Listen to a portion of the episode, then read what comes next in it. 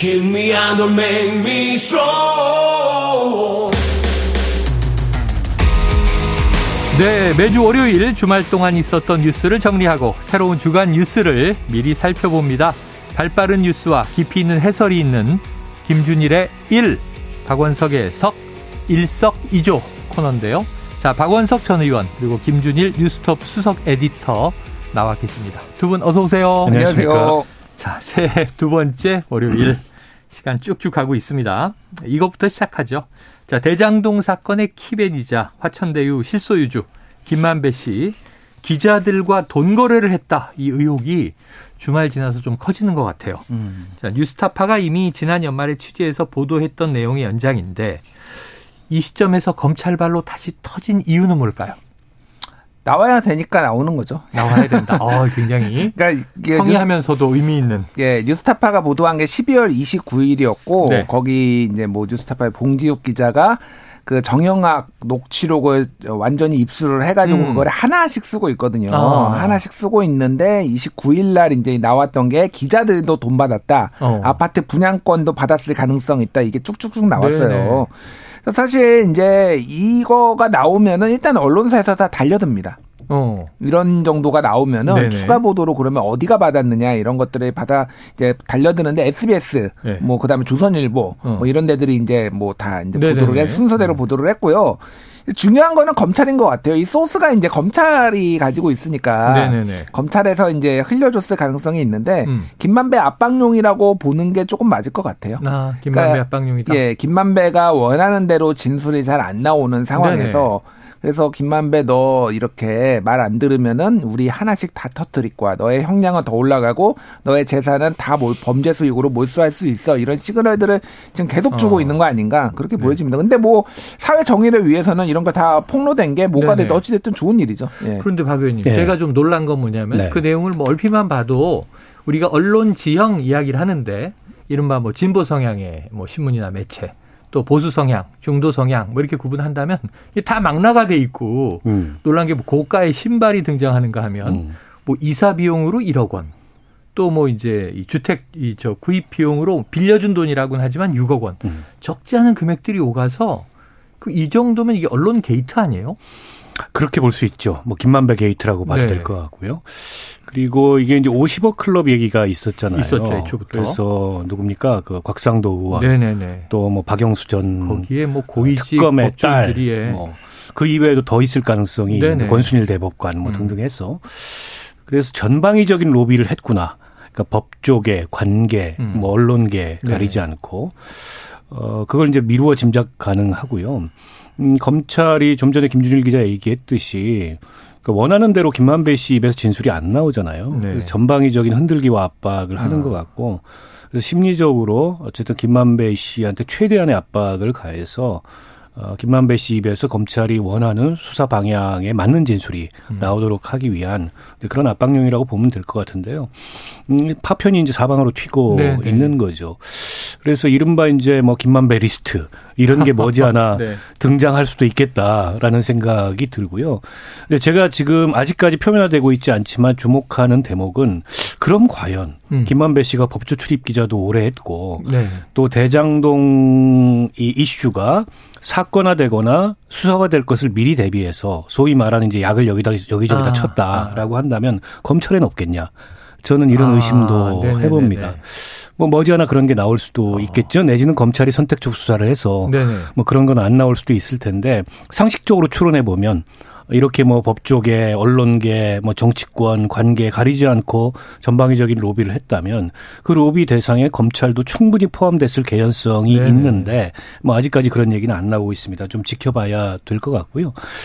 일단은 조금 충격적이죠. 음. 더군다나 이제 뭐 아까 말씀하셨듯이 보수 진보 가리지 않고 언론사 중견 간부들이 김만배 씨와 돈 거래를 네네. 아직은 그게 뇌물성으로 받은 돈인지 네네. 아니면 뭐 정말 빌려준 건지 빌렸다, 그건 조금 더 수사를 해봐야 주장들이니까. 알겠지만 당사자들은 뭐 빌렸다 내지는 빌려준 돈 갚은 거 받은 거다 뭐 네. 이렇게 얘기를 하고 있는데 사실인지는 확인을 해봐야 될 것 같고요. 그걸 감안하더라도 특히 이제 한겨레 신문 기자 같은 경우에는 6억 원에 이르는 금전 거래를 네. 그것도 차용증도 불분명한 채로 음. 했다는 건 그거 언론 윤리에서도 사실은 납득하기가 어렵고 네. 그리고 위법 소지도 당연히 저는 있다고 음. 보고요. 뭐 지금 언론사들이 자체적으로 그 기자들 직무 배제하고 내부 조사에 들어갔습니다만 언론사 자체 조사만 가지고 밝혀질 수 있는 문제는 아닌 것 같아요. 네네. 결과적으로 이게 이제 수사 대상이 돼서 어, 조만간 뭐 그 해당 거론됐던 그런 중견 언론인들 뭐 검찰에 소환되지 않겠습니까? 네. 참고인으로든 피의자로든 음. 뭐 지켜봐야 될 것 같습니다. 지켜봐야 한다. 자, 그럼 이 의혹의 핵심은 과연 무엇이냐? 김만배 씨가 검은 돈이나 아파트 분양 등으로 기자들에게 로비를 해서 대장동에 대한 불리한 보도를 막고 유리한 보도를 유도했다는 것인가? 자, 아까 말씀하신 대로 약을 쳤다 이렇게 표현을 하셨는데요. 음. 김준일 에디터님은 어떻게 보세요? 이게 시점이 조금 묘해요. 네. 2019년에서 2020년에 집중적으로 기자들한테 아. 돈 거래가 있었거든요. 비교적 최근이네요. 예, 한국일보 기자는 2020년에 1억 원을 뭐 김씨로부터. 받았다. 뭐 그리고 중앙일보 기자는 2018년 한 18년 19년 뭐 요 즈음이고 네네. 뭐 한겨레 기자도 2019년 20년이에요. 이게 어. 우리가 주목해 봐야 될 게 뭐냐면은 대장동 사태가 터진 게 작년 8월 9월이에요. 재작년. 우리가 대선 앞두고. 아, 대선 앞두고, 네네네. 대선 앞두고. 죄송합니다. 이게 벌써. 한 해가 지났어요. 그러니까요. 2021년, 정확하게 2021년 8월 9월이죠. 그렇죠, 그러니까. 그렇죠. 자, 자, 요 시점인데, 요거보다 1년에서 2년 앞서서 기자들한테 돈을 뿌렸던 거예요. 아. 자, 그러면은 이 돈을 뿌릴 시점에 이를테면은 이재명 경기도지사가 대선에 나와서 이낙연을 이기고 누군가를 이기고 아. 대선 후보로 돼가지고 이게 막 이렇게 커지리라고 아. 짐작 할 수는 있겠지만은 네. 그게 메인이 아니었던 거죠. 그러니까. 여러 시나리오 중에 그냥 하나였을 하나였고 뿐이죠. 중요한 거는 대장동이라는 게 이게 워낙 이권 관계가 복잡하고 네네. 자본이 많으니까 이거 자체가 기사가 안 나오게 만드는 거. 어, 어. 요런 용도로 이제 했다라는 거예요. 그래서 이제 50억 클럽이 있었고 네. 소액 매수가 가능한 기자들 좀 자존심 상하는데 네. 저도 저널리스트로서 소액 매수가 가능한 기자들한테 몇 천만 원 뭐 아니면 무슨 뭐 명품 신발, 신발. 무슨 골프 치면서 뭐 이런 네네네. 것들이 집중적으로 이제 된 건데 어. 사실 이제 기자들 그 당시에 제가 이 당시에 김만배 씨를 알았던 법조를 출입했던 기자들한테 물어보니까 대장동에 관련됐는지 여부를 몰랐던 사람도 꽤 있었어요. 아. 이게 뭐냐면은 쉽게 얘기를 하면은 아, 이, 이 양반이 부모한테 땅을 엄청 상속받아가지고 어, 갑자기 벼락부자가 됐다더라.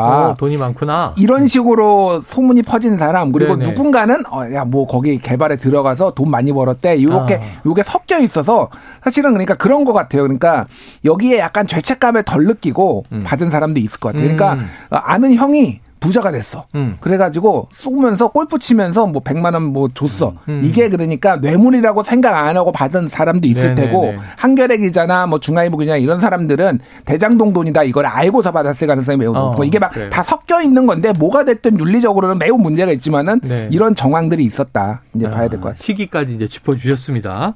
그럼 이제 언제든 대장동이 만약에 좀 문제가 터지면 언론들이 요거 좀 이른바 뭐 흔히 하는 얘기가 마사지 해달라 음. 이런 취지를 미리 깔고 있었던 거 아니냐 하는 음. 부분인데 자 언론사 간부들 외에도 뭐 용돈 밥값 기자 수십 명과 금전 거래를 했다 아까 소액 매수라는 조금은 당사자들에게는 아 이걸 뭐 모욕이라고 할 수 있을까요? 받은 것 자체가 큰 문제인데 지금 김영란법 생각을 하면요 네. 여기 언론 범위까지 집어넣어서 난리가 났었잖아요. 음. 3만 원 밥 이상 밥 먹으면 안 된다. 근데 저는 이게 뭐 몇 억씩 왔다 갔다 하니까 뭐 명품 신발 정도는 이게 귀여워 보인다는 분도 있지만 큰일 날 일이죠. 음. 가족들에게 이 정도 신발 사주십니까? 어떠세요? 아니요. 김영란법에 따르면 뭐 100만 원 이상의 금품이나 선물을 네. 수수하면은 김영란법 위반이 됩니다. 기자들도. 네, 네. 때문에 지금 언론 보도로 알려진 바로는 뭐 골프 칠 때마다 음. 100만 원 혹은 뭐 음. 뭐그 이상 줬다. 봉투를 줬다. 그게 상대적 소액으로 보이지만 뭐 네. 6억 원 이런 거에 비해서 네. 김영란법 위반에 해당하죠. 그렇죠. 때문에 이거 검찰이 수사를 어디까지 할 건가? 과연 이렇게 뭐 100만 원 이상 거론되는 그런 기자들 다 수사 대상으로 삼을 건지 음. 에, 그렇지 않을지 뭐 상대적으로 좀 고액이나 고가의 거래에 대해서 어, 이런 법 위반 여부를 적용할지 그건 좀 지켜봐야 될 것 같은데요. 음. 문제는 이제 언론사들이 일종의 이제 어느 정도의 자정작용을 할 건가. 네. 이것도 저는 귀추가 주목되는 네, 네 대상이라고 네, 네. 봐요. 물론 지금 어, 이름이 명시적으로 거론은 안 됐지만 네. 지목된 뭐 한국일보 또 한겨레 신문, 어. 중앙일보 매체들. 그래서 직무 배제하고 자체 진상 조사에 들어갔습니다만 그 이외에도 지금 뭐 수십 명이다. 네네. 뭐 이렇게까지 거론이 됐잖아요. 그에 대해서 언론들이 어떤 대응을 할 건가. 왜냐하면 언론은 어쨌든 권력을 감시하는 위치에 그렇죠. 서 있기 때문에 이런 식의 뭐 부정부패 내지는 뭐 뇌물성 접대 이런 걸로부터 굉장히 자유로워야 되는데 음. 이제 그렇지 못하다는 이제 사실이 또 확인되면 언론에 대해서 가뜩이나 불신도 큰데 음. 또 이렇게 이제 진영에 따라서 어, 언론에 대한 불신이 나뉘어지잖아요. 그런 것들을 한참 커질 가능성이 있고 저는 그래서 이게 한참 그 대장동 이슈가 전개되던 당시에 언론들 그 지목됐던 해당 언론들의 보도 논조를 다시 한번 리뷰를 해봤으면 아, 좋겠어요. 또 우리 팩트 체크 팩트 체크 어, 전문 기자인 네. 김준일 기자가 그런 걸 해보면 좋을 것 같은데 어떤 작용을 했는지 어.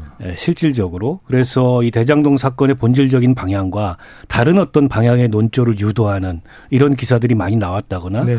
그렇다면 훨씬 더 그 개연성을 어. 연결시켜서 볼 가능성이 있죠. 아무튼 어, 이번 이 그 검찰발 아, 이른바 이제 흘리기로 인해서 네. 저는 이 대장동이라는 한국 사회에 지금 어쨌든 지금 몇 달째 몇 달이 아니죠 거의 1년 넘게 네 계속되고 있는 이 스캔들로부터 언론도 그다지 자유롭지 않다. 라는 점이 확인이 돼서 곳곳이 지뢰밭인 예, 이런 예. 상황이 됐습니다. 그러니까 지금 주요 전장터는 정치권이 돼 있긴 하지만 음. 애초부터 나온 말씀하신 50억 클럽을 보면 이건 다 법조계 고위직들 출신들이고 고문으로 망라된 분들이 이번에 이제 언론까지도 이제 전방위 로비 대상이었다. 자, 근데 이제 여기에 대해서 해석들은 구구해요. 음. 이 국민의힘 정진석 비대위원장은 이재명 대통령 만들기다. 한겨레를 이제 콕 찍어서 저격을 했는데 이 김준일 수석 에디터는 요정 정 비대위원장 발언 어떻게 좀 해석을 하십니까? 언론인 출신이시거든요. 네네네. 한국일보 기자 출신이신데, 음.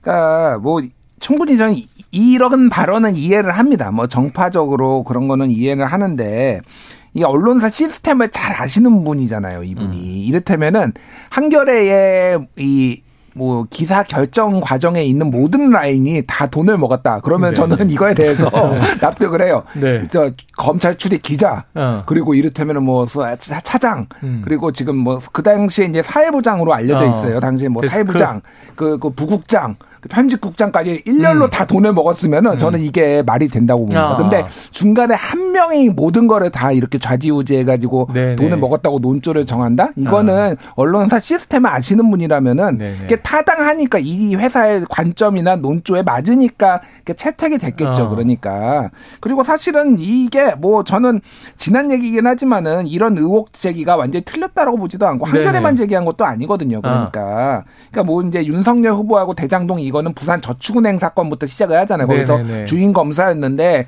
부산 저축은행의 부동산 PF가 대장동에 들어갔는데 이거에 대해서 제대로 수사를 안 했고 음. 그 사람의 변호인이 박영수 특검이었는데 예전에 네네. 대검 중수부에서 같이 인연이 있었고 어, 지금 뭐 박영수 같은 경우에는 친인척에 100억을 대여받았는데 네네. 이게 50억 클럽의 일종 아니냐라고 했지만 예, 이거 예. 수사는 안 받고 있고 그렇죠. 이런 정황들을 봤을 때 이게 못 제기할 거냐라고 음. 한다면 저도 충분히 아직도 그런 의구심을 가지고 있어요. 네네네. 그렇기 때문에 이거는 좀 무리하다. 저는 그렇게 봅니다. 음, 무리하다. 이런 네. 의혹 제기는 음. 뭐 일리가 있을 수는 있지만 자 최초 보도한 뉴스타파 정영학 녹취록에서 이런 얘기를 이제 발췌했습니다. 고위 법조인 등으로 구성된 이른바 50억 클럽에 대해서 언급하면서 이 김만배가 문제는 사람들이 세금을 안 떼고 현찰로 달래. 그래서 문제야. 금괴하고 현찰로 달래. 이렇게 말한 것에 주목을 하면서 그렇다면 이 현찰 그리고 또 금괴로 심지어 뇌물을 받아 챙긴 사람들이 있을 수 있는 것 아니냐? 박 의원님 어떻게 보세요? 있을 수 있겠습니까? 뭐 이렇게 되면은 없었다라고 배제하기가 네네. 어렵죠. 일단 뭐 50억 나왔으니. 클럽도 있고 또 언론을 상대로마도 이런 금전 거래가 있었다는 게 거의 확인이 돼가고 있기 때문에 음. 그 범위가 어디까지냐, 네. 대상이 어디까지냐 이런 게 좀 자연스럽게 관심이 되지 않겠습니까? 네네. 예, 검찰 향후 수사가 진행되면서 이게 이제 거의 게이트급으로 음. 확대될 가능성, 그러니까 사회 각계각층을 대상으로 한 어떤 김만배 씨 로비 이런 걸로 확대될 가능성도 없지 않아 있다고 보고요. 현금이나 금괴를 선호하는 거는 그만큼 이제 이게 현금화하기가 좋고 일단 음. 금괴 같은 경우도 현금화하기가 좋잖아요. 네네. 그리고 추적이 어렵다는 게 어렵죠. 수표 네. 같은 경우에는 추적이 가능하고 묵혀두면 오르고. 근데 이제 김만배 씨가 보면 이번에 그 한 가지 좀 납득이 안 가는 대목이 네. 수표를 인출해 가지고 은닉을 했다. 어. 그리고 한겨레 기자한테도 수표로 어. 1억 5천만 원짜리 수표로 내장을 줬다. 네. 보통 이렇게 뇌물성 거래를 하거나 아. 아니면 부정한 자금을 은닉할 때는 네네. 어쨌든 돈 세탁을 해서 그걸 현금화 해가지고 예, 예. 찾기 어렵게 만드는데 어. 왜 이랬을까? 왜 이렇게 음. 아마추어처럼 했을까? 굉장히 급했던 것 같아요. 아. 그러니까 대장동 이슈가 이렇게까지 아, 빠르게 부상하고 빠르게 수사 대상이 될 거라고는 생각하지 못했는데 음. 그렇게 되다 보니까는 그걸 채 이제 돈 세탁을 해서 현금화하고 체계적으로 은닉하기 어려웠기 때문에 음. 네. 일단은 막 수표로 인출해 가지고 뭐 어디다 숨기고 뭐 오피스텔에 숨기고 이랬다는 거 아닙니까? 근데 일부는 지금 검찰이 그 찾아 가지고 네. 압수를 했잖아요.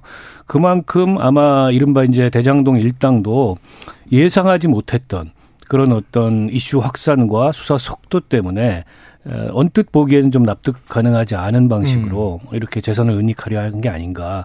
네. 지금도 김만배 씨는 어쨌든 어, 본인 재산을 지키는 게 네. 어, 최대 이제 김만배 씨 입장에서는 그 관건인 사항인 것 네. 같은데 검찰은 뭐 끝까지 추적해가지고 다 압수하겠다 네. 뭐 이런 의지를 보여주고 있잖아요. 그게 이제 김만배 씨를 얼마나 흔들지. 그래서 김만배 씨에 비해서 종전과는 다른 진술이 나올지 뭐 그 대목이 네. 어, 관심이 가는 대목 아니겠습니까? 지켜봐야 될 것 같습니다. 자, 오늘 좀 아쉽게 일석이조 시간이 짧아서요. 두 번째 이슈를 다 다루지 못하고 두 분께 이제 한 줄 전망을 여쭤보려고 해요. 왜냐하면 점점 다가오고 있는 이 국민의힘 전당대회 지금 당권 주자 간의 교통 정리가 음. 조금 아직도 좀 이게 어 뭐지 싶은 게 지난주에는 권성동 의원의 불출마 선언이 나왔고 이번 주, 주말부터 나오는 게 예. 나경원 전 의원에 대한 상당히 비판적인 음. 이야기들이에요. 자, 김준일 대표님 네. 어떻게 정리되리라고 전망을 하십니까? 저는 이거를 보면서 그 에거서 크리스티의 유명한 소설이 떠올랐습니다. 네. 그리고 아무도 없었다. 10개의 인디안 인형이 하나씩 사라지거든요. 아. 그래서 하나는 남아요. 네네. 잔혹동화죠, 이쪽에 네네, 잔혹동화. 그렇죠, 그렇죠. 지금 한 명씩 사라지고 있어요, 지금. 누가 남아요? 예, 뭐, 뭐, 윤심이 가득 찬, 뭐, 네. 어떤 분이 남겠죠. 음. 와, 이렇게까지 노골적으로 하는 네. 거 처음 봤다. 야, 아. 삼김시대도 이렇게 안 했다. 네. 이렇게 말, 뭐, 국민들이 판단하실 문제고, 알아서 할 네. 문제긴 한데, 대단하다. 뭐, 이런 말씀 드리겠습니다. 야, 아가사 예. 크리스티가 등장했습니다. 박 의원님은요? 어떻게 전망하십니까? 2015년에 당시에 이제 새누리당 전당대회 때 서청원, 김무성 두 분이 격돌을 했을 때 음. 박심이 개입했다 이런 논란이 컸는데 네. 박근혜 전 대통령은 그거를 해석의 영역에 맡겨뒀지 액션을 하지는 않았어요. 예, 예. 근데 이건 지금 액션을 하고 있잖아요. 아하. 권성동 주저앉히는데 이어서 나경원 고사작전에 들어간 겁니다. 네네. 나경원 의원은 굉장히 중요한 정치적 시험대에 섰다고 생각해요. 아하. 어, 그럼에도 불구하고 출마를 한다. 리스크는 있지만 저는 정치인이라면 당연히 그런 선택을 할 거라고 봅니다. 네. 근데 여기서 아이고 윤심이 그냥 찌그러지라고 하니까 네 네. 출마 안 할게요. 이렇게 되면 나경원 의원이 현 정부에서 어떤 자리를 향후에 받을지는 모르겠으나 정치인으로서 영향력이나 정치적 생명은 끝난다. 저는 그렇게 전망합니다. 알겠습니다. 야, 청취자 0441님이요. 신랑 이름하고 같은 분이 계시는 일석이조 코너는 더 잘 듣게 됩니다. 궁금한 뉴스거리를 상세하게 쉽게 해주시니 볼륨을 더 높이 올릴 수밖에요. 근데 신랑 이름이 김준일인지 박원석인지 는 그러니까 얘기를 안 해주셨어요. 영일인지 네. 준일인지 원석인지 아직 몰라요. 지금 확실치 않아요. 아, 지금. 세 명이요? 후보가 세 명?